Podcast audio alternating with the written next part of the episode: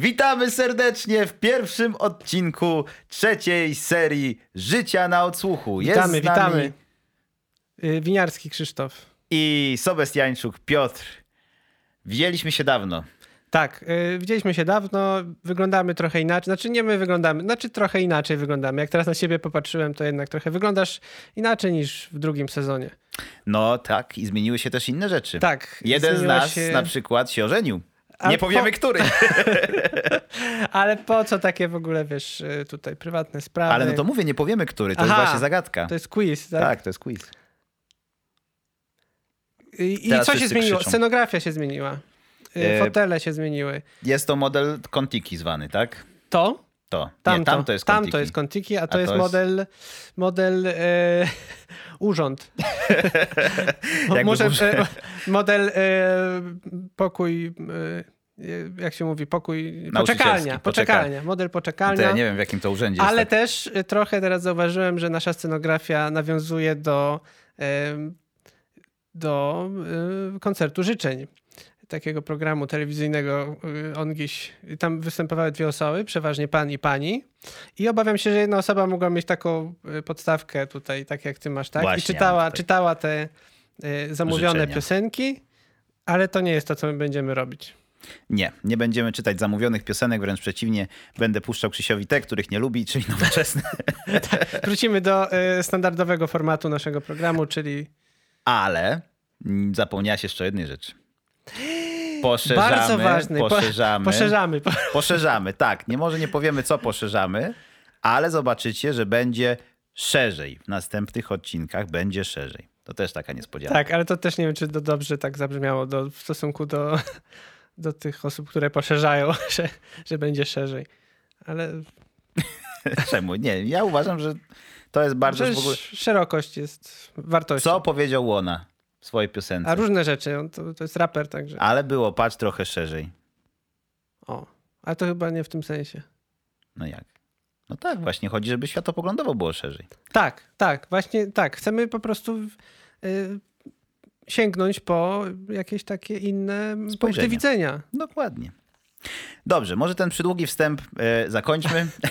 My się cieszymy, że was widzimy. Wy się cieszycie, że nas widzicie, mamy nadzieję. I słyszycie przede wszystkim. Jakbyście nas tylko widzieli, to mogłoby być trochę dziwne. W sensie... A jak ktoś ogląda z włączonym dźwiękiem i sobie puszcza inny podcast w tle. Czyli jest taki ASMR wizualny, tak? Tak.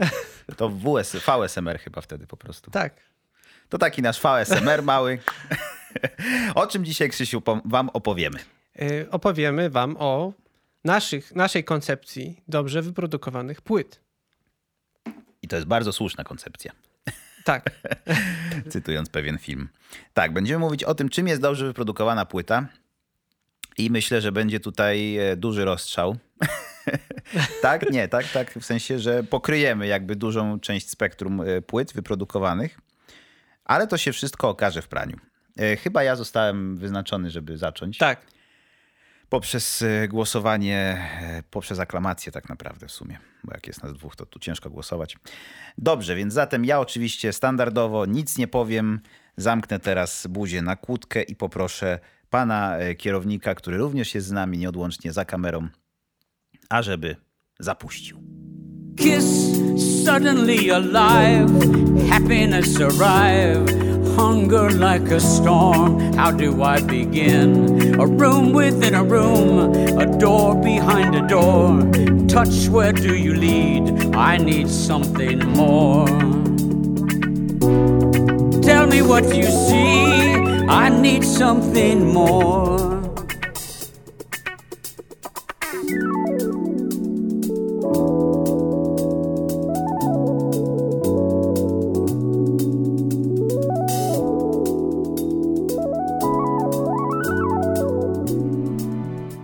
Nostalgicznie się zrobiło pod koniec utworu. Tak, właśnie ten utwór bardzo, bardzo jest taką sinusoidą nastrojów. O, to jest w ogóle, nie wiem, czy to jest sinusoida, czy to jest jakiś tangens.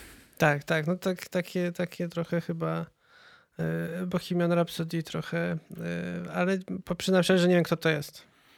Kojarzę głos, ale nie wiem. Ale to jest występ gościnny, jeśli chodzi o wokal, więc możesz nie kojarzyć głosu, ale możesz spróbować zgadnąć wykonawcę całego utworu. Nie podejmę się. No dobrze, to ja zdradzę. Czyli to nie ja się ożenię. Albo ja, nie wiadomo. Oj, bo tam jakieś są spoilery. Och. Proszę państwa, jest to Daft Punk. Przeszło mi trochę przez myśl, ale bałem się, że to nie jest Daft Punk, że to jest coś takiego, że Daft Punk by był troszkę bardziej nowocześnie wyprodukowany niż to. Ale właśnie widzisz. I to jest cały trik. Dlatego wybrałem tę płytę. Jest to płyta Random Access Memories z 2013 roku. Dlatego wybrałem tę płytę, ponieważ ona jest właśnie hołdem tak naprawdę dla produkcji takiej 70-80-letniej.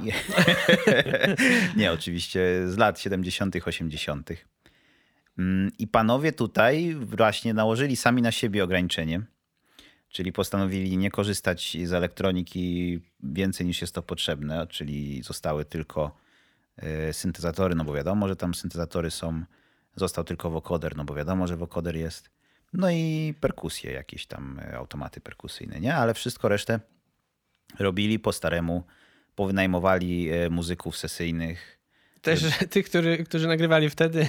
Nie no, ale na przykład Nile Rodgers występował na płycie w kilku utworach.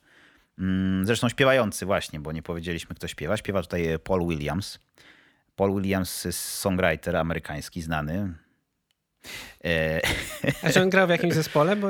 Nie, znaczy nie wiem. Nic nie wiem na temat jego zespołu. Wiem, że pisał piosenki dla The Carpenters, dla Bowiego jeden utwór napisał, dla Barbary Streisand. A do Oscara była nominowana piosenka jego autorstwa z filmu Muppety pod tytułem Rainbow Connection. A z tych nowych Muppetów? Nie, z tych starych Muppetów. Tak? Aha. To było w latach, to było wtedy mniej więcej. Bo pan, który pisał piosenki do nowych Muppetów, to jest pan, który jest w tym duecie Flight of the Concord. On też był, on chyba dostał Oscara. No to ten nie dostał. Za piosenkę, także to... także robili postęp z każdym. Graj Muppety, jeśli macie jakieś piosenki do Muppetów, to macie dużą szansę, że będziecie nominowani albo dostaniecie Oscara. No bo to jest musical zasadniczo. No tak, to Amerykanie lubią musicale, to tak, jest chyba... Tak. A Akademia Filmowa składa się chyba z Ameryki. Nie wiem, z kogo się składa Akademia Filmowa. Otóż tłumaczę. Akademia Filmowa składa się z osób, które dostały nagrody. Wszystkie ogólnie? Tak. Ale Oscary czy ogólnie nagrody? Oscary. Nie takie, że w czwartej klasie dostałeś tam konkurs angielskiego. O, prawda? Przepraszam, ja dostałem w pierwszej klasie podstawówki nagrodę za najlepszego kolegę. Nie uprawnia cię to do bycia w żadnej akademii. Pana oprócz uczestnictwa. Ale to posiadacza najlepszego kolegi, czy bycia najlepszego kolegi? Nie, posiadacza. Tak, bo jak Barzant chodził do szkoły, to jeszcze było niewolnictwo. Tak, ja chodziłem do szkoły na południu Stanów generalnie. Nie, za bycie. Gratuluję. Dziękuję. To był plebiscyt w ogóle, także wiecie. To takie telekamery nasze szkolne. Ale wróćmy. Ale akademia się odbyła też. Żeby tak, nie było, była akademia. Nie miało to nic wspólnego z akademią. Była akademia. Jeszcze tylko powiem, kto tworzy Daft Punk, bo sobie zapisałem, jak się to wymawia i jak tego nie powiem, to będzie mi przykro, że nie użyłem. To są, bo nie każdy wie w ogóle, że Daft Punk, no to wiadomo. Że tam są jacyś ludzie. Tam są ludzie. To jest, uwaga, mówię, to jest po francusku. Thomas Bangalter. I, uwaga, drugi, Immanuel de Homem Christo. Który jest który, to nie wiem. Znaczy wiem w sumie, bo tam jest w środku narysowane, ale już mi się nie chce otwierać, to sobie sprawdzicie w internecie. Ale ich zdjęcia tego rzadko nie, bo nie ma cyrkulują. Zdjęć. Znaczy są w internecie, można zobaczyć jak wyglądają. Ale tutaj są po prostu maski podpisane w środku wkładce, która maska jest czyja. Ten taki po lewej. Czyli to nie jest aż tak daleko posunięte jak na przykład Banksy, że nikt nie wie jak wygląda. Nie. To jest Bangalter, a to jest ten... Ale tak jakby w materiałach promocyjnych zespołu nigdy oni nigdy się nie pokazują. Mało tego właśnie, co jest ciekawe, na tej płycie oczywiście, być może niektórzy nie wiedzą, jest wielki hit zespołu Daft Punk, chyba największy w ich karierze można powiedzieć. Get Lucky z Farrellem Williamsem. I ten hit ma ponad 0,5 miliarda wyświetleń na YouTubie, nie mając wideoklipu. To chciałem podkreślić, że chyba generalnie obrazki, znaczy takie piosenki popularne mają obrazki jakieś, nie? Tak, ale obawiam się, że gdyby miał teledysk, to miałby tak ze 2 miliardy przynajmniej. No bo weźmy na przykład pod uwagę takie telewizje, które puszczają muzykę, nie wiem, jakieś tam For Fun TV czy coś tam i to na przykład leci w lokalach jakichś, albo nie wiem, w kręgielniach na przykład widziałem, że w kręgielni wiesz, leci to non-stop. No tak, to już ograniczasz rozprzestrzenianie. A w telewizji tego nie puścisz, no bo do tego nie ma obrazka żadnego. No to co, samą piosenkę? W radio, no to tak, ale w telewizji już nie. Tak. To jest ciekawe podejście. Ja nie wiedziałem, że nie ma teledysku do tej piosenki. Właśnie do innych jest, a do tej nie ma. Nie wiadomo, jak to się stało, że to świadomy krok. Ale wróćmy do produkcji, bo nie powiedzieliśmy w sumie nic o produkcji tej płyty. Byłeś o mapetach? Tak. Produkcja tej płyty trwała lat 4 chyba łącznie i pochłonęła około, to nie jest dokładnie chyba podane, ale z tego co szacowali, około $1 milion. Przy czym, jak powiedzieli, to było z ich środków, więc mogli sobie pozwolić i nawet mogli w sumie, jak im się nie spodobało, powiedzieć, że to nie robimy tego. Więc trochę ja zazdroszczę. Zazdroszczę takiego podejścia. Do każdego utworu na przykład została nagrana partia orkiestry, ale tylko w niektórych została wykorzystana, żeby było śmieszniej. I dlaczego to robili tak, jak to robili z muzykami sesyjnymi? Bo sami nie byliby w stanie zagrać. Bo oni mieli kiedyś zespół rockowy jeszcze, zanim założyli Daft Punk. Z takim jeszcze trzecim kolegą i właśnie stąd się wzięła nazwa Daft Punk potem z pierwszej recenzji, że ktoś powiedział, w Melody Makerze napisali o tym, że to jest taki Daft Punki trash. I oni tą nazwę potem przekuli w sukces. Także jeszcze jedno tylko, co chciałem zaznaczyć. Mam tutaj cytat, sobie wynotowałem oczywiście. Powiedział Bangalter powiedział o tej płycie, że były takie czasy, kiedy ludzie, którzy mieli środki, żeby eksperymentować, robili to. I o tym jest ta płyta. Czyli jest to o latach 70. głównie. Tak, ale to jest właśnie o tym, że jak masz pieniądze, jak stać cię na to, żeby coś zrobić nowego, szukać jakichś nowych rozwiązań. Czy to jest koncept album o tym, że mamy dużo pieniędzy, tak? Nie, to jest koncept album o tym, że oni mają dużo pieniędzy. Jakby ktoś nagrywał koncept album o tym. Ten koncept podoba mi się trochę mniej, ale doceniam. Nie, też bardzo mi się podoba produkcyjnie i też te elementy, które są, wynikają z produkcji takiej poza to, co można zagrać na koncercie. Tak, na pewno tutaj dużo dodają artystycznie. To trudno opisać. To musicie sobie oczywiście w opisie. W komentarzu napisać, co myślicie po tym, jak sobie w opisie klikniecie i sami całości posłuchacie. Ja tylko chciałem jeszcze jedno nawiązanie zrobić do Korna. Bo jeśli chodzi o produkcję... Jestem w szoku. Nie wybrałem tej płyty, ale Korn ma płytę, która była wyprodukowana za $2 miliony. I trwało produkcja rok i studio i wszystko. I oglądałem wywiad z Michaelem Bainhornem, który to produkował. I on powiedział, że go dziwi, że teraz wytwórnie, które mają pieniądze, nie inwestują tych pieniędzy w robienie dobrej muzyki. W sensie kiedyś jak ktoś umiał i był w piku kariery typu Korn, albo tak jak Daft Punk tutaj, dostawali pieniądze i słuchajcie, trzeba wam $2 miliony, róbcie $2 miliony, bo to będzie hit, bo jesteście teraz super, tak? Bo jesteście na fali, bo umiecie. A teraz nie. No tak, ale to były czasy, kiedy płyty się sprzedawały, a teraz jest dużo większe ryzyko inwestycyjne. Z jednej strony tak, natomiast z drugiej strony co, nie mają pieniędzy? Mają. Przeważnie ludzie, którzy mają dużo pieniędzy... No właśnie, to nie wykorzystują tych pieniędzy, tylko na nich śpią. Kiszą, albo inwestują w rzeczy, które mają niskie ryzyko. No, to Daft Punk miał niskie ryzyko tutaj. Przy czym oni nie potrzebowali, powiedzmy, tych pieniędzy. Ale czy Korn wtedy też miał niskie ryzyko. A teraz też są artyści, którzy mają niskie ryzyko. A Bayer Full na przykład. Nie no, Bayer Full to w ogóle nie ma ryzyka. To jest no risk. A jak wiadomo, no risk, no fun. Także dopowiedzcie sobie resztę sami. No proszę, Krzysiu, nie będę cię dalej hamował. Się zastanawiałem, Pewnie ty masz jakieś pojęcie na temat tego, czym dla mnie może być dobrze wyprodukowana płyta. Mam. Ale to jest tak jakby jeden z konceptów, które ja mam na dobrze wyprodukowaną płytę. Są też inne. To nie będzie słuchali. Ale zacznijmy od tego, tej koncepcji, że dobrze wyprodukowana płyta to taka płyta, która tak jakby robi wszystko, żeby muzyka, kompozycje dobrze wypadły. I żeby oddać jakieś takie najważniejsze walory tej muzyki i zespołu, który nagrywa. I pomyślałem, że jest taka płyta i jednocześnie jest to być może moja ulubiona płyta w ogóle. O Jezu. Albo jedna z ulubionych płyt i może dlatego przez to, że jest ulubiona, to porównuję do niej wszystkie inne płyty i dlatego też w moim umyśle ona jest najlepiej wyprodukowana. To ja powinienem wiedzieć, tak? Czy nie? Nie, nie musisz. W sumie nie znam twojej ulubionej płyty. I mimo tego, że właśnie nigdy nie myślałem o niej jako dobrze wyprodukowanej, a potem jak przesłuchałem, to pomyślałem, że tam są jednak takie smaczki. Nie wiem o tym, że to brzmienie po prostu jakoś tak na mnie zawsze działa i zawsze tak jakby też jest to płyta. Nie wszystkie płyty z tego okresu na przykład moim zdaniem tak dobrze się zestarzały i wydaje mi się, że ta płyta nie brzmi jakoś tak bardzo archaicznie, chociaż pewnie będziemy się różnić, ale posłuchajmy. Może posłuchajmy, a ja powiem, no, zrobię twoją metodą, posłuchamy, a ja potem powiem, co to jest. Ja może zgadnę, może ja znam. Dobra, nie znam.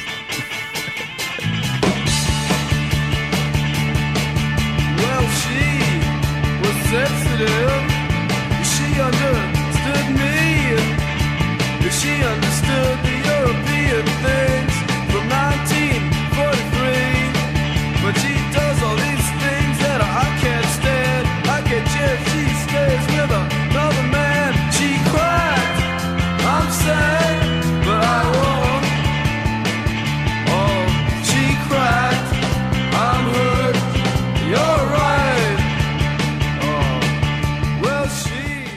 Więc, strzelam, mogę? Spróbuj. Gang of Four. Nie, ale pewnie Gang of Four by się nie obraziło, jak ktoś ją wziął Modern Lovers za nich, bo to jest zespół Modern Lovers. Z płyty z 76 roku. Czy Modern, ale... Modern Lovers. Może nie w muzyce Modern, ale może jako Lovers byli bardziej Modern. No dobrze. I jest tu dużo ciekawostek odnośnie tego zespołu. Na przykład ciekawostka jest taka, że tam mniej więcej każdy z tego zespołu zrobił potem karierę, a najmniejszą zrobił lider tego zespołu, takie mam wrażenie, a przynajmniej najmniejszą, tak jakby był w najmniej znanym zespole, bo był w zespole po prostu Jonathan Richman and the Modern Lovers jakiejś nowej tam inkarnacji, a ci, którzy tutaj z nim grali, no to na przykład perkusista potem wylądował w The Cars, klawiszowiec wylądował w Talking Heads i tak można sobie tam jeszcze znaleźć pewnie więcej. Co ciekawe, płyta została tak naprawdę nagrana w latach, zdaje się, 72-73 i przeleżała tak naprawdę na półce, bo oni mieli kontrakt z Warnerem, z tego co pamiętam, i to się po prostu, tak jakby wydanie tej płyty się nie odbyło z różnych względów, a mieli sesje nagraniowe u Johna Cale'a z Velvet Underground na przykład i Kima Fowleya. Nie, to myślę, mogło wyglądać trochę inaczej. I te taśmy po prostu przeleżały parę lat, aż wziął się za nie potem podpisali kolejny kontrakt z wytwórnią pana, tutaj muszę sobie przypomnieć, pana Matthew Kaufmana i on zrobił miks tych starych taśm, łącznie z tym, że tam na przykład jedna piosenka jest podpisana jako Donated by Jerry Harrison, czyli ten jeden z, właśnie ten klawiszowiec.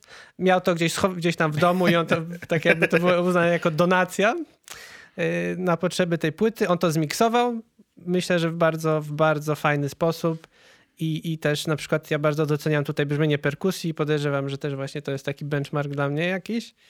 No i w ogóle całe brzmienie tej płyty, które jest też, ona jest taka rock'n'rollowa, ale ma jakiś taki troszkę może nostalgiczny smaczek, bo tam też są takie bardzo nostalgiczne piosenki i bardzo to doceniam i właśnie to jest dla mnie ten produkcyjny taki mi się podoba punkt odniesienia.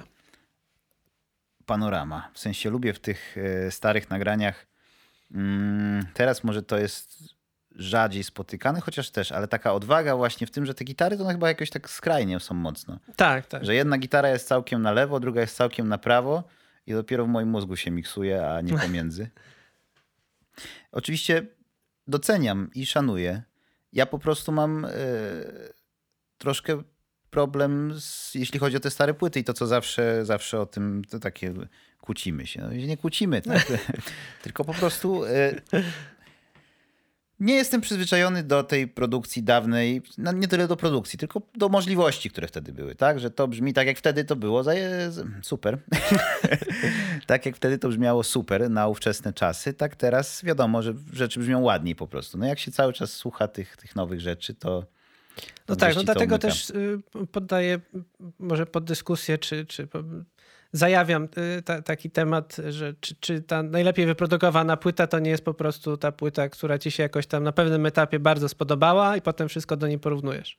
Tak, ale myślę też, że powinniśmy rozgraniczyć i dyskutować o płycie, to znaczy, że najlepiej wyprodukowana, doprecyzować może temat, że najlepiej wyprodukowana jak na swoje czasy, o tak, bo trudno jest powiedzieć o produkcji na przestrzeni dziejów jakiejś, wybrać płytę, która jest dobra zawsze. No bo to naturalnie, że zdążałoby w stronę łącznie z rozwojem technologii, możliwości, kreatywności. No ale strony... są płyty ponadczasowe i też wiele osób byłoby skłonnych powiedzieć, że najlepiej wyprodukowane płyty to prawdopodobnie płyty z lat 70., jakieś może tam progrokowe albo jakieś właśnie za duże pieniądze zrobione w wielkich studiach i jak ludzie mieli dużo pieniędzy i czasu.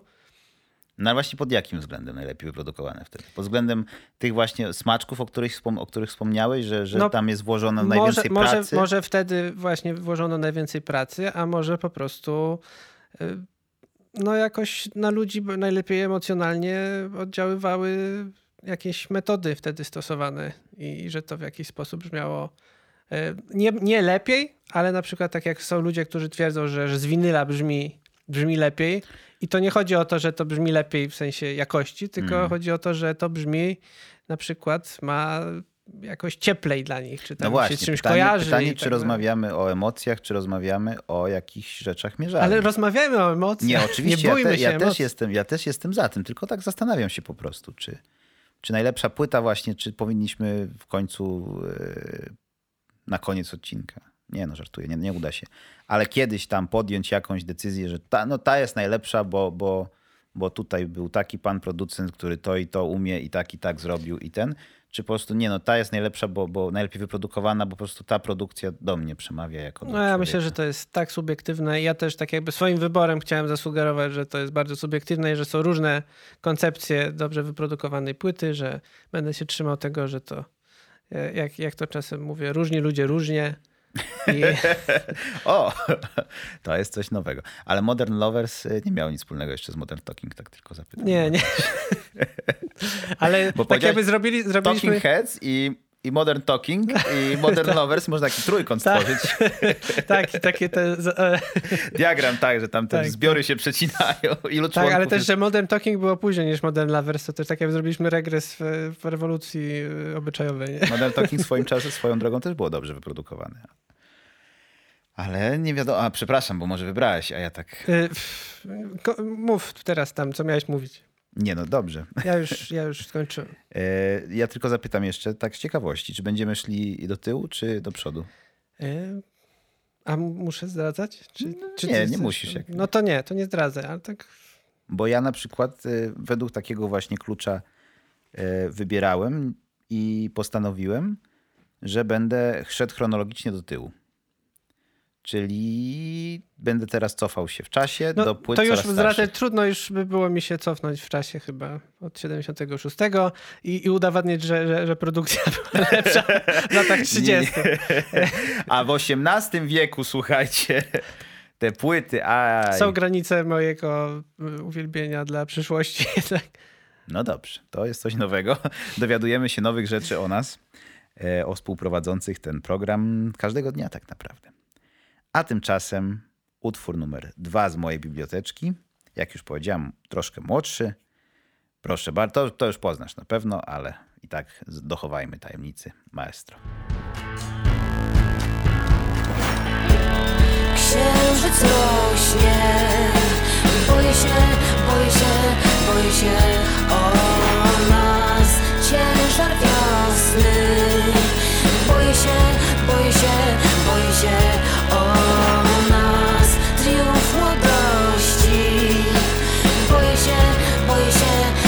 się o nas, wrzask obrzasku. Boję się o.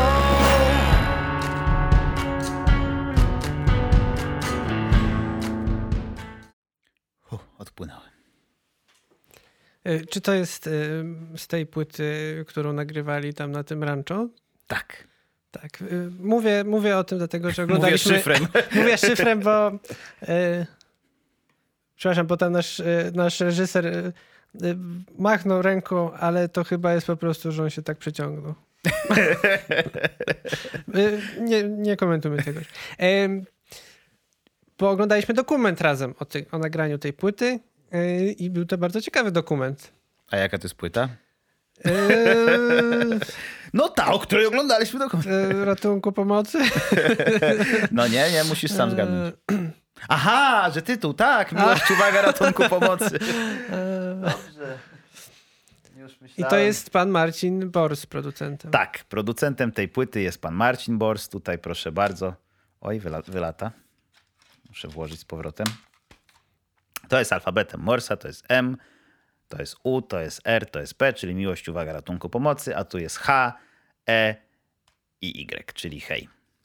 I mam właśnie wersję z płytą DVD, na której jest, tutaj też jest CD i DVD i tutaj jest na płycie DVD dokument z powstawania tej płyty w Sarnowej Górze w roku 2009 między kwietniem a sierpniem. To jest takie rancho. Tam jest wójt, tam jest proboszcz, tam jest Lucy. Nie, to jest to inna płyta. Dlaczego ta płyta jest dobrze wyprodukowana? Oprócz tego, że jest technicznie, bo wiadomo, tutaj pod względem technicznym to się nie ma kompletnie do czego przyczepić. Marcin Bors zrobił to fenomenalnie. To właśnie to, co powiedziałeś przy współczesnych kochankach, nie mylić z nocnymi, to jest... mnogość tych smaczków. Tu jest tyle smaczków, że ja teraz, słuchając tego po raz setny w życiu już, usłyszałem rzeczy, których wcześniej jeszcze nie słyszałem. Tak. Tam szczególnie pod koniec jest taki jakiś, tak jakby ktoś wypuszczał powietrze i to nadaje takiego dodatkowego tam rytmu. Tam ktoś chodzi, ktoś coś robi. Tutaj perkusja, w ogóle są trzy rodzaje perkusji, bo jest, najpierw jest to pum, cz, pu, pucz, pum, pucz. To jest nagrywane tam w salonie, na tym ranczu, na scenie. Oni tam stali we czterech, nie wiem czy pamiętasz, to było na filmie. Pamiętam. Bors, Paweł Krawczyk oczywiście, był tam jeszcze Żabiełowicz bodajże, to nastawiał w ogóle, on włączał kamerę i biegł szybko na tą scenę, żeby stukać z nimi. No i oczywiście był jeszcze perkusista, czyli Robert Ligiewicz. I oni tam we czterech to robili pum, cz, pu, pu, cz, pu, pum. Potem jest perkusja zwykła, wchodzi w refrenach, a na koniec jeszcze jest takie 90'sowe automat perkusyjny taki pod sam koniec i to jest piękne i to jest w każdym utworze z tej płyty. Znaczy nie to tupanie. Jest to samo po prostu. Tylko w ten sposób zaoszczędzili pieniądze. Ponagrywali dużo takich właśnie smaczków w każdym utworze, bo to jest właśnie to, co Marcin Bors, bo to jest z jednej strony mówimy o dobrze wyprodukowanej płycie, o płycie, a z drugiej strony musimy też to połączyć z osobą producenta, tak? No bo po to jest producent, żeby rzeczy były dobrze wyprodukowane. Tak. I też wydaje mi się, że to jest dobrze wyprodukowana płyta, nie dlatego... Proszę Państwa, pierwszy raz na antenie naszej ja rozlałem, a płyta poleciała. Ale nic się nie stało, kontynuuj.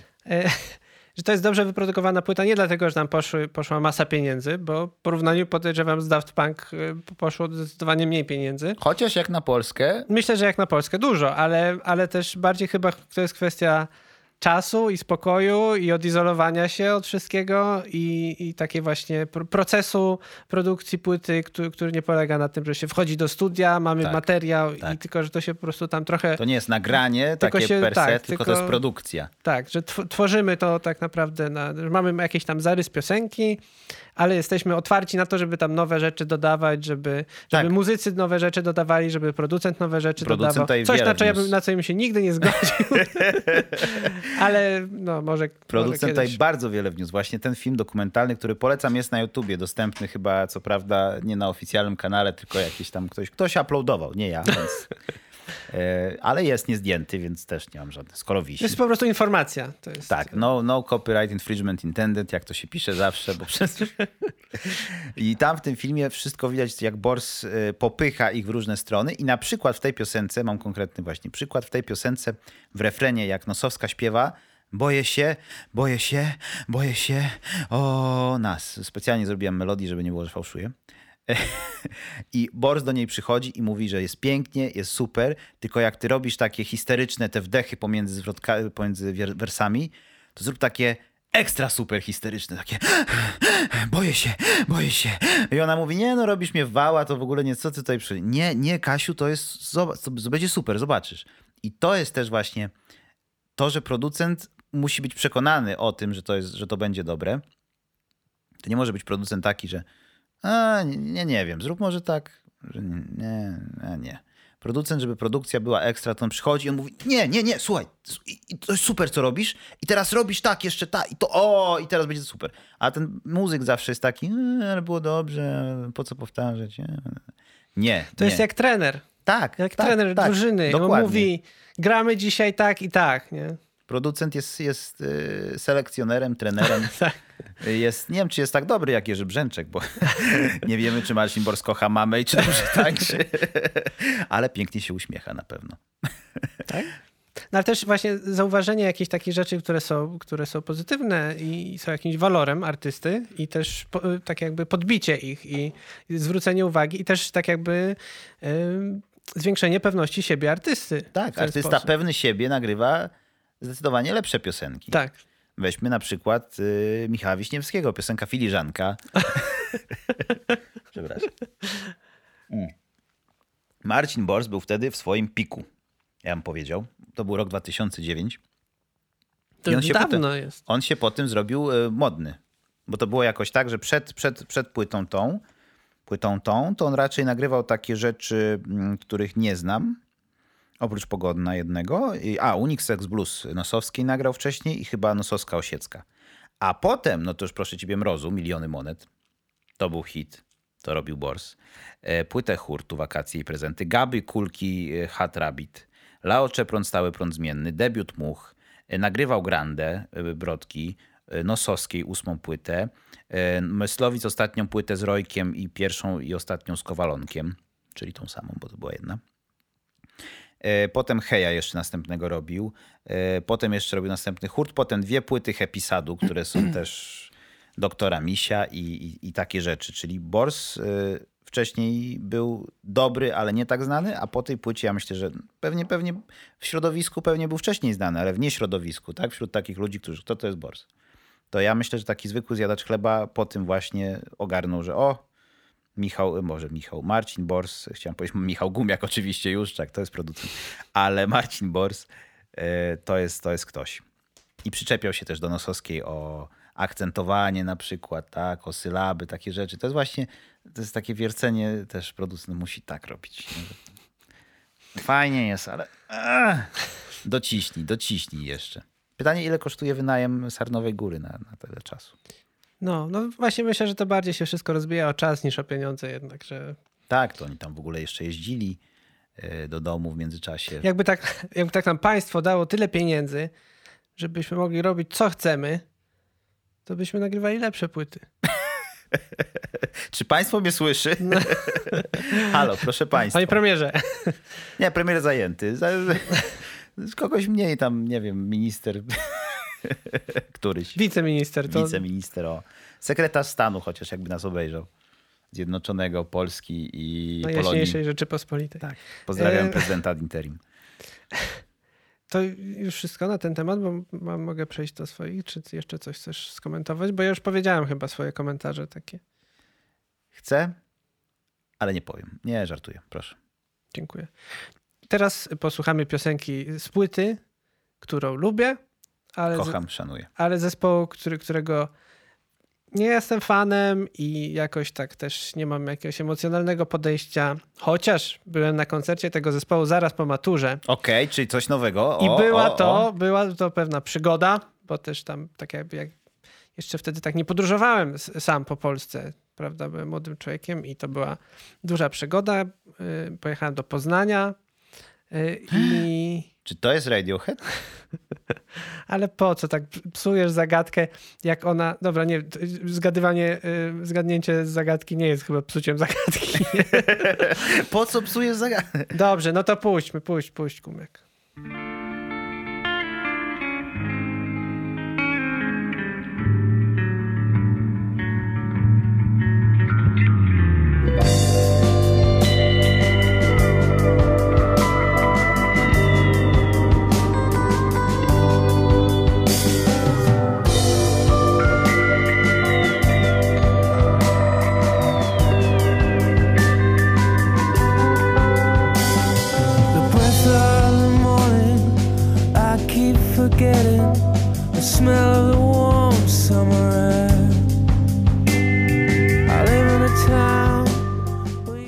No i teraz mnie masz. Ja wiem, co to jest za utwór.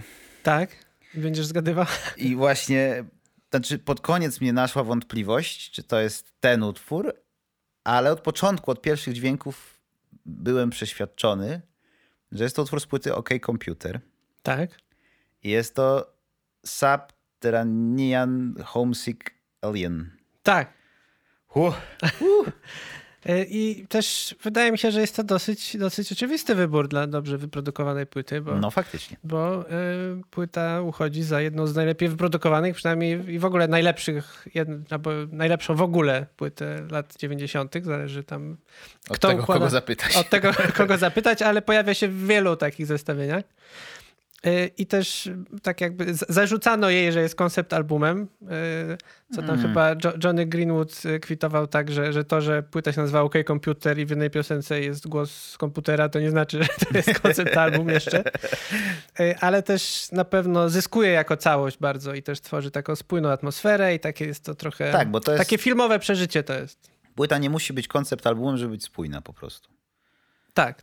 Bo i to jest właśnie przykład takiej płyty, że też... Jakby to był koncept album, to musiałoby to się... To by było na siłę, gdyby jeszcze tam próbować spajać te piosenki jakimś konceptem.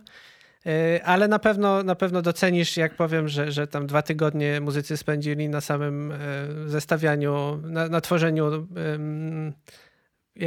Jak się układa piosenki na płycie, to jak to się nazywa? Tracklista. Tracklista. Bo jest setlista, tracklista i playlista. Tak. Właśnie to jest... Setlista to jest na koncercie, tracklista jest na płycie, a playlista to jak sobie w Spotify ułożycie. To tak. Są...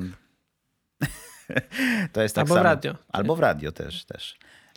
Ja tej płyty nie słuchałem dawno bardzo, ale to dlatego, że ja ją szanuję, ja ją lubię w ogóle, ja ją bardzo lubię, ja ją dużo słuchałem w liceum. Ale ona jest dla mnie teraz z takim jakimś takim smutkiem się wiąże. Że ja po prostu jej nie słucham, bo ja wiem, że to mnie wprowadza nie w depresję, ale w taką melancholię, taką... No ale to naukowcy udowadniają, że to jest tak jakby... Zdrowe? Zdrowe. Kurde. Więc może czasem trzeba. Ja też nie mam tak, że się zasmucam na przykład melancholijną muzyką, tylko właśnie się czuję lepiej raczej. A ja właśnie się zasmucam. Ta muzyka, ja ją lubię bardzo. Za bardzo ale, przeżywasz ją. Tak, ale ja się tak, empatyczny jestem po prostu. Ja się tak... Dla Tomajorka jesteś empatyczny, tak? Ja się dla gościa, która ma $1,000,000 na koncie, ty jesteś empatyczny. A on ma $1,000,000? No, czemu nie? Czemu nie? No wiesz, no ja też czemu nie i co. I uważam, że to jest najlepsza ich płyta, owszem. Chociaż konkuruje w mojej głowie z poprzednią, z The Bands. Ale ta jest bardziej spójna. Tak. Tam jest kilka utworów na poprzedniej. Na The Bands są takie utwory, które są jakby standalone, że pochodzą skądś indziej, ale są super, ale nie są całością. No tak, no tutaj ten cały klimat jest pilnowany przez Nigela Godricha, który był producentem tej płyty. I też, w sensie. Doceniam bardzo to jego postać, bo on też tak jakby założył, nie wiem, taki kanał na YouTubie. To był jeden z pierwszych takich muzycznych kanałów, takich poważnych, że tam się odbywały koncerty po prostu u niego w jakiejś tam piwnicy. Nazywało się to From the Basement i tam występowały takie tuzy jak... Tak, to są piękne sesje. Tak, tam Jack White chyba, czy to The White Stripes jeszcze wtedy... Sonic Youth i mnóstwo innych. Queens of the Stone Age, Radiohead. Tak, i też takie zespoły, które tam potem jakieś kariery wielkie nie zrobiły, a które ja właśnie przez te sesje jakoś lubiłem, czyli na przykład Envelopes, który tam chyba kiedyś puszczałem tutaj w podcaście i no do tego mam duży szacunek do jego osoby. Mimo tego, że nie jestem jakoś emocjonalnie związany z Radiohead i... A jak było na koncercie? Średnio. Dlatego, że... Nie wiem, jakoś tak średnio było słychać. Ale poczekaj, bo nie jesteś fanem Radiohead.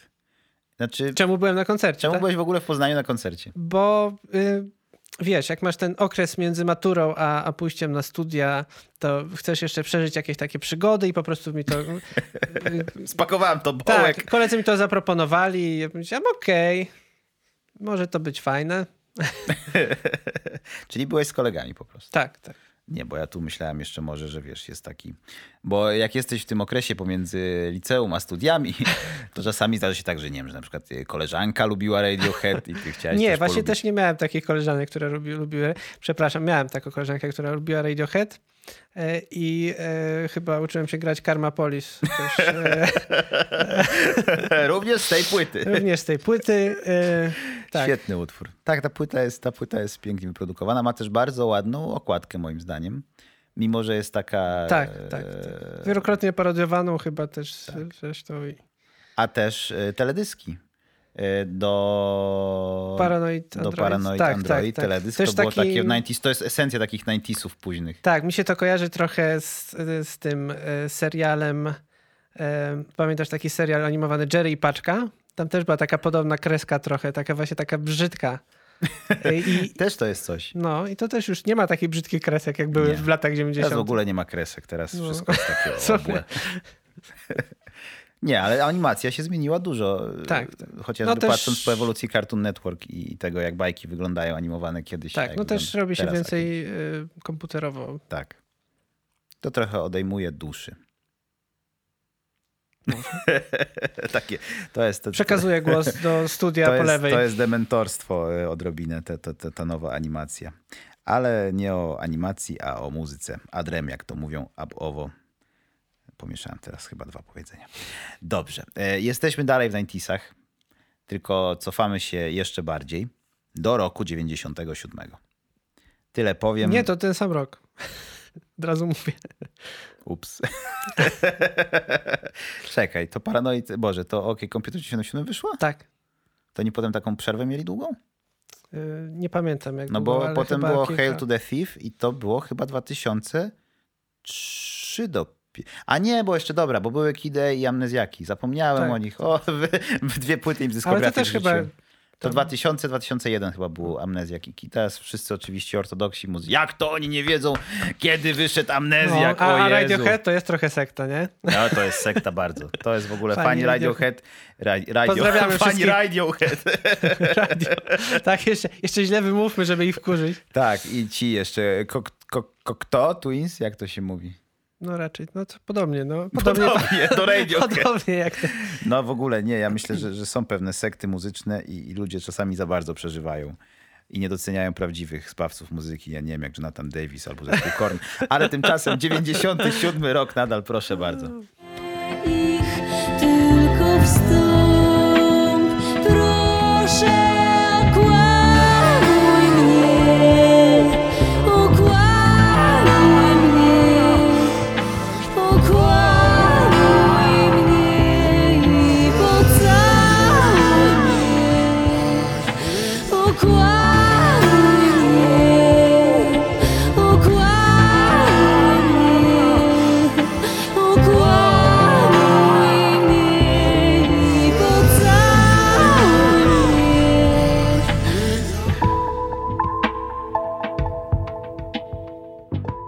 No to jak wiesz, to mów. To jest Justyna Steczkowska. Tak. Z tej płyty, co ją bardzo lubisz. Aha. Bo ją wielokrotnie słyszałem. Muszę teraz, to będzie ten moment, w którym będziemy się trochę sprzeczać. Muszę tak, wiesz, bo ja w ogóle miałem taki pomysł, żebyśmy w podcaście szli trochę w stronę wrestlingu. Także, że są jakieś takie... To się nazywa beef. Beef to jest w hip-hopie, ale w wrestlingu to ma swoje nazwy. W ogóle jest cały słowniczek. Ja wiem, ja kiedyś byłem na słowniczku wrestlingu. Byłeś tam. I że powinniśmy właśnie takie tworzyć jakieś scenariusze, że my tu się tam bardzo sprzeczamy. Potem to na przykład idzie w ruch ta lampa albo coś tam. Ja cię kubkiem. Nie, no po prostu nie znoszę takiej produkcji. Nie znoszę produkcji z tego okresu. Nie znoszę tego brzmienia basu, który tam jest. Jest po prostu, nie wiem, od razu mnie tak wzdryga i nie, to jest, od razu czuję, że to nie jest dla mnie. To aż nie wiedziałem, że cię tak uruchomię. No czasem trzeba, żeby ja się trochę... Tutaj wyjmę, to jest ulubiona płyta graczy Heroes 3, czyli Naga. No tutaj moment, żeby się pośmiali, ci co zrozumieli. Naga Steczkowska na naszym stoliku. O, taka Naga właśnie. Ja się zawiodłem, przepraszam. Ja kupując tę płytę, otwierając tutaj wkładkę, Myślałem, że będzie rozkładówka. Myślałem, że będzie rozkładówka, a tutaj proszę was, na każdym jest takie są, nie wiem czy to widać. Pokaż. A że ona jest w jakimś szlafroku. To nie jest szlafrok, to jest taki... Jest. To jest taka sukienka, a na to jeszcze taki... Szata taka. Alba, nie wiem. Alba to... W każdym razie... Ta płyta wyprodukowana została, tak jak poprzednia płyta debiutancka Styczkowskiej, przez nieodżałowanego świętej pamięci Grzegorza Ciechowskiego, który wielkim Polakiem był i z tym się kłócić nie pozwolę. Nie, no to nie, z tym nie będę się... Tym bardziej, że mówiliśmy już o nim raz w kontekście... Poezji, tak. Tekstów, które są poezją, a tutaj też są jego teksty. Pod pseudonimem Ewa Omernik na 2 pierwszych płytach Justyny pisał Grzegorz Ciechowski i uważam, że to była jedna z najlepszych współprac w historii polskiej muzyki i stawiam Justynę obok Kai i obok Edyty Bartosiewicz na takim piedestale lat 90. w Polsce, jeśli chodzi o muzykę rozrywkową i o kobiety. No i wokalistki Warius Max też. Właśnie nie. Dla mnie wokalistki Warius Max nie są na piedestale, ponieważ nie wiem, to jest może krzywdzące, ale uważam, że tam Robert Jansson jednak był bardziej, że one... Przeciążał. Że one się wymieniały, wiesz, no ja nie mówię, że Lipnicka nie miała wkładu na przykład dużego w twórczość, pewnie miała, tylko że nie były tak indywidualne w swoim byciu, że jakby Edyta, Justyna i Kaja to są takie diwy, takie wiesz, że one są osobowościami, one jaśnieją blaskiem firma i też były takie bardziej przebojowe w znaczeniu takim do ludzi, nie? Jak to się mówi? A Anita Lipnicka taka jest, no wiesz, zwiewna, wycofana. Że takie power women. Tak, takie power women właśnie. I chciałem tylko zwrócić uwagę, bo wiele ludzi Justynę Styczkowską zna tą historię, znaczy zna, bo widziało pewnie jeszcze wtedy, jak ona występowała w Szansie na sukces. No tak, ja widziałem, być może nawet na żywot. O, no pewnie tak. Większość myślę, że z nas nawet nieświadomie mogła mieć po prostu włączony telewizor tak. Na jednym z 4 ówczesnych kanałów, 3 nawet może. I akurat leciała Szansa na sukces. Ale ona przed tym słynnym występem z Manamem występowała wcześniej w Szansie na sukces w odcinku z Trubadurami. To tego nie wiedziałem. I tam jej nie poszło. Nie wiem, czy sobie to zapisałem, proszę ciebie. Chyba sobie nie zapisałem tego. A to można znaleźć. No ale ona znakomita była w tej Szansie na sukces. Taka moja stylówka jeszcze. I dlatego wybrałem drugą płytę, a nie pierwszą. Bo na pierwszej płycie, które są, one obydwie właśnie, są obydwie świetnie wyprodukowane przez Grzegorza. Napisane, zaaranżowane, wyprodukowane, wszystko. Oczywiście są muzycy sesyjni, którzy tam grają. Między innymi Leszek Możdżer na klawiszach, który występował jeszcze zanim w ogóle w Szansach na sukces Justyna była w Gdańsku i tam z nim też grała. Śpiewała mu jazzowe rzeczy. Ona w ogóle, proszę ciebie, z Miecznikowskim występowała. Tym od Leszczy, tak.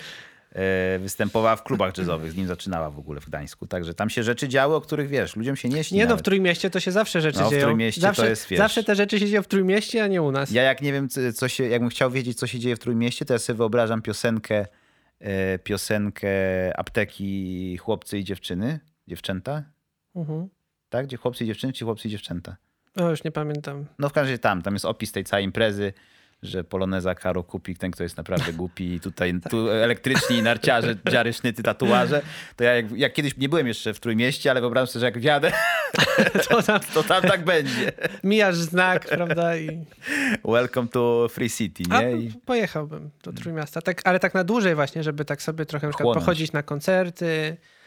Żeby sobie chłonąć. No. Jodu się nawdychać. No, jeśli będę mógł zdalnie pracować, to co szkodzi pojechać sobie na tydzień do Trójmiasta?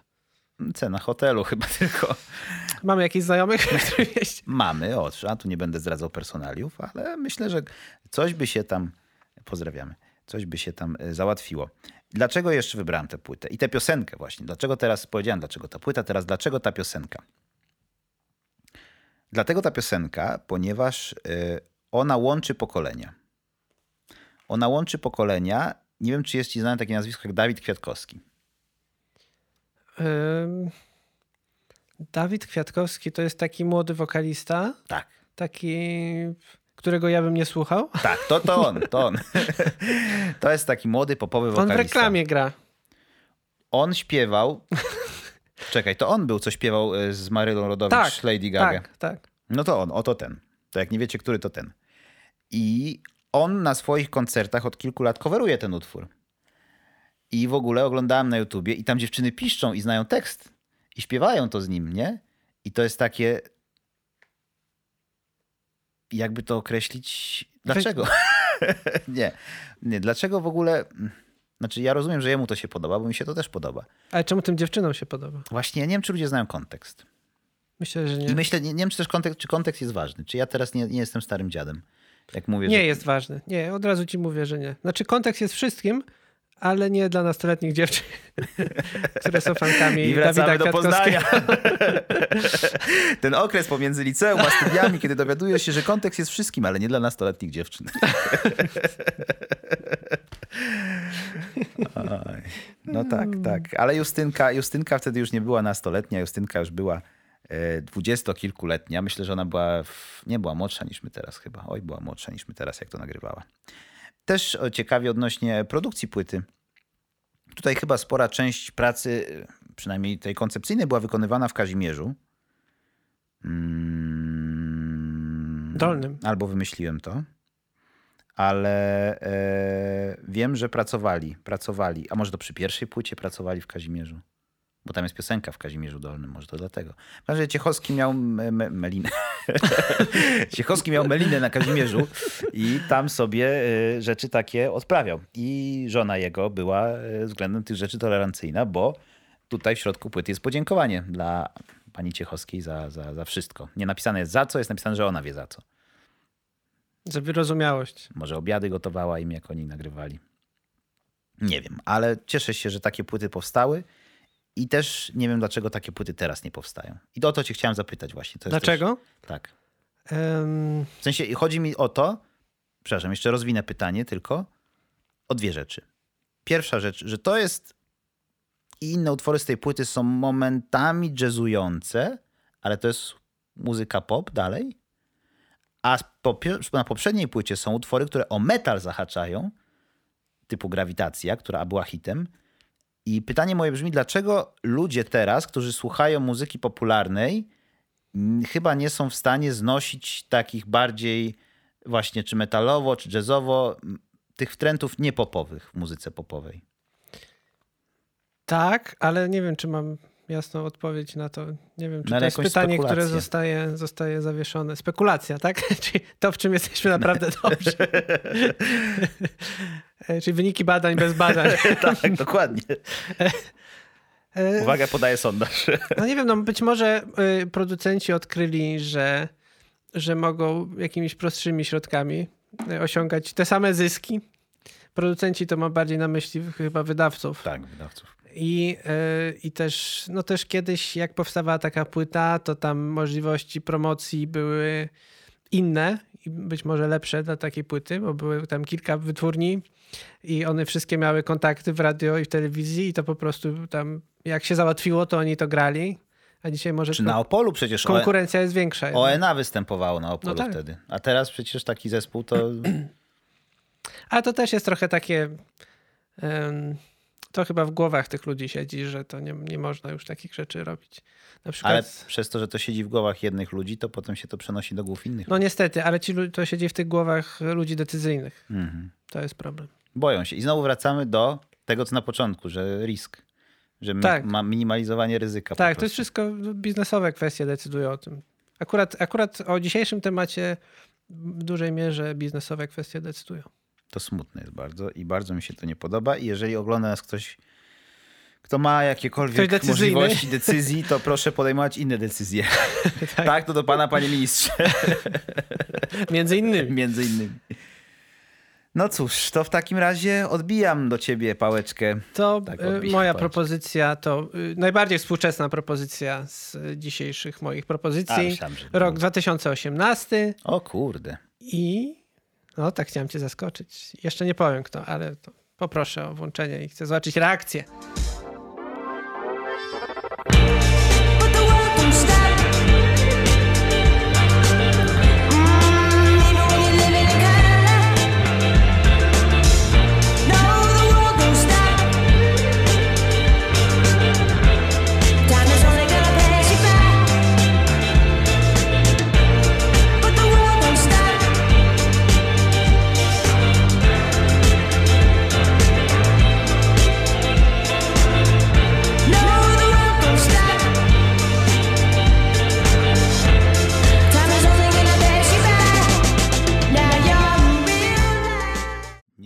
spodziewałem się po tobie. Czego się nie spodziewałeś? Że takiej muzyki słuchasz. No właśnie, ja też się po sobie trochę nie spodziewałem. No co się stało? Co poszło nie tak? Albo tak właśnie. Zacznijmy od tego, że to jest płyta pani Caroline Rose. Płyta nazywa się Loner, a ta piosenka to było Ginny Becomes a Mom. I tu ciekawostka polega na tym, że pani Caroline Rose wcześniej grała muzykę w stylu, nazwijmy to, folk Amerykana, raczej taka po melancholijnej stronie, więc to było dużym zaskoczeniem dla mnie jako słuchacza. I dla niej samej. I dla niej samej być może, że nagrała płytę taką syntezatorową i zupełnie tam pozbawioną. Dopóki nie zaczęła śpiewać, to ja myślałem, że to jest Tame Impala. No pewnie produkcyjnie jest to jakoś tam pokrewne. I też właśnie wydaje mi się, że to brzmi tak, że to nie brzmiało w głowie pani Caroline Rose te piosenki w ten sposób, a jednak ten element produkcyjny i tych osób, które z nią współpracowały, dodał tym piosenkom, że one dopiero zyskały jakąś taką swoją energię i też jakieś właśnie takie pokłady. Właśnie rozmawialiśmy o Power Woman, to ona jest taką Power Woman, taką, że tak jak na przykład występuje w teledyskach, no to widać, że to jest taka osoba, której jest wszędzie pełno i że ma mnóstwo energii. I tu w tych piosenkach to się objawia i też bardzo się to udziela słuchaczowi, że też ja na przykład dla mnie to jest płyta, która zawsze mnie rozwesela i poprawia mi nastrój, serdecznie ją polecam. I tam takie są, właśnie te aranżacje są ciekawe. Tam wchodzą rzeczy, kiedy powinny wchodzić, kończą się, kiedy powinny się kończyć. Nie są to też jakoś bardzo wyszukane, nie wiem, rzeczy. To nie są rzeczy, które są poza naszym zasięgiem, ale jest to wszystko zrobione wydaje mi się, ze smakiem. Jest też tam piosenka na tej płycie I Got Soul. I właśnie ta płyta ma jednak duszę, mimo tego, że jest dosyć współczesna, jak na moje gusta. No to w ogóle, to dla ciebie tak. To już jest płyta z przyszłości. Ale też właśnie jest nowsza płyta Caroline Rose z tego roku.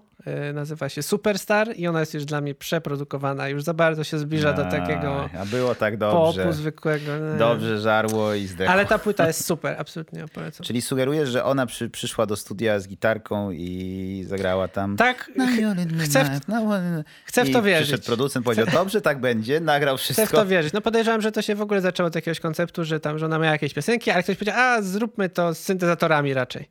To zrobimy taką próbną wersję. Jak ci się nie spodoba, tak. to robimy po twojemu. To robimy po twojemu, ale daj mi szansę. Ale spodobało się chyba i też sama zauważyła, że to dodaje tym piosenkom. No czasem trzeba posłuchać niestety innych ludzi. Niestety. Myślę, że każdy z nas przeżył taki moment w życiu, kiedy się okazało, że ktoś inny ma rację. Jeżeli jeszcze nie przeżyliście tego momentu, gratuluję, zazdroszczę. To prawdopodobnie jesteście w tym okresie po maturze, przed pójściem na studia. Przed pójściem na studia, dokładnie. Kiedy jeszcze nie wiecie, że czasem ktoś inny wie lepiej. Ale to jest właśnie to, co powiedziałeś, ta płyta rozwesela. Ona ma taki vibe, przynajmniej ta piosenka, nie wiem jak cała płyta, bo nie słyszałem jeszcze, ale pewnie posłucham. Ma taki vibe wakacyjny. I ja nie wiem, z czego on wynika. Mi się wydaje, to jest... Gitara, czy to jest klawisz? W sumie to, co robi takie pam, pam, pam, pam. To klawisz pam, pam. Jest. To jest taki klawisz, taki jakiś wurglicerowy, taki nie wiem. I to brzmienie konkretne. To brzmienie teraz, jak sobie słuchacie, tam tak, sprawdzacie, tak, to dla mnie jest takie letnie. Mimo tego, że tu nie ma nic w tym eksplicite letniego. Takie do jakiegoś cruisingu. Tak, tak, taka słońce. Do chodzenia sobie w lecie, tam na spacery. Tak. Super. Ja mam właśnie przeszedł się. W ogóle gdziekolwiek. Wyszedłbym z domu trochę.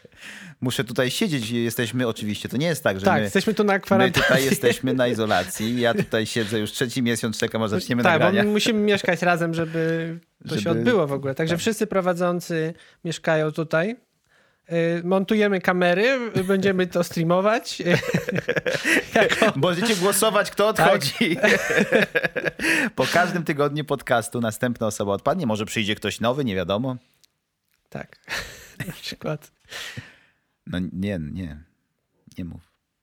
Na przykład.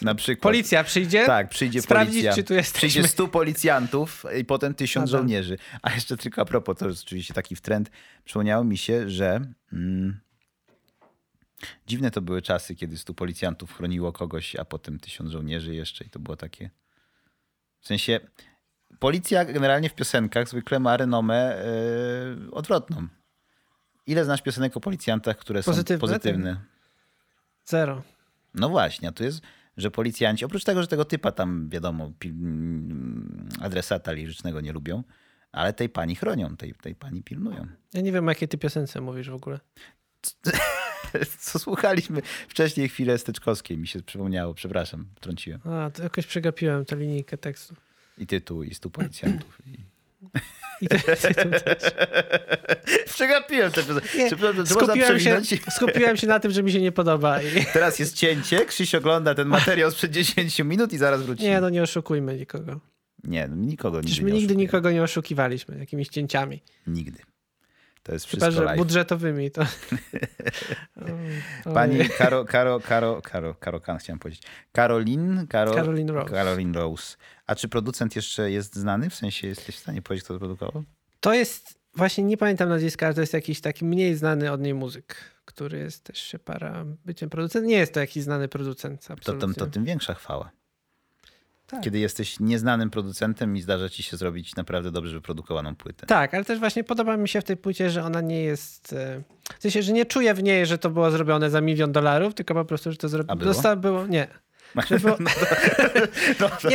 Nie, chodzi o to, że nie czuję na przykład, tutaj na przykład poszły pieniądze i oni tam... Tylko, że to raczej po prostu siedli i dobrze zrobili, co mieli zrobić i to tak jest motywujące. Do działania. Miejmy nadzieję, że i w naszym życiu takie wydarzenia będą miały miejsce. Takie miejsca będą miały wydarzenia. Dokładnie. Miejmy takie nadzieje. Cóż, także jak widzicie, mamy koncepty wyprodukowanych płyt. O dziwo nie całkiem rozbieżne, gdyż mieliśmy jeden punkt co najmniej wspólny, bo zgodziliśmy się co do OK Computer. I tutaj też w sumie się zgodziliśmy. Tak naprawdę do twoich płyt się bardziej zgodziliśmy. Tak, niż no ja moich. Tak trochę się starałem jednak. Żeby ciągnąć znaleźć, swoją stronę. Tak, klucz do twojego gustu. No ja w ogóle nie próbowałem, bo wiedziałem, że to jest niemożliwe, żeby znaleźć klucz do twojego czegokolwiek. Chciałem cię zaskoczyć w ten sposób. A, dziękuję. To mi jest miło. To może ja następnym razem postaram się bardziej. Tak, bądź bardziej. I po prostu zmuszę się i znajdę coś, co ci się spodoba. I będę... Zmuszę. To brzmi jakbyś po prostu musiał wypić pół litra zanim... Nie, zrobimy tak, że jak się okaże, ci się nie podobają te piosenki, to ja odwołam nagranie i zaczniemy od nowa. Dobra. Tak się umawiamy. Okay. Dobrze, dziękujemy. Było nam bardzo miło. Nam również. Pluralis majestatis to się nazywa. My jako Piotr Sobestiańczuk i wy jako... My jako Krzysztof Winiarski. No, ale takie my jako... Kiedy cię pytają pod koniec liceum o coś, a ty już nie chcesz, ty już masz wakacje. Ty już też na ten koncert Radiohead jechać. Kiedy jeszcze są po maturze jakieś pytania bez sensu, to nieważne. Po maturze jeździliśmy. Na Radiohead. I muzyka się zaczęła, i koncerty się zaczęły, i potem zaraz studia. Tak. A to pięknie brzmi w tym stuleciu urodzin jednego z wielkich Polaków. Nie tak daleko, bo w sumie od nas jest blisko do Wadowic. Dobrze, dziękuję. Dziękujemy. Do zobaczenia. Pa.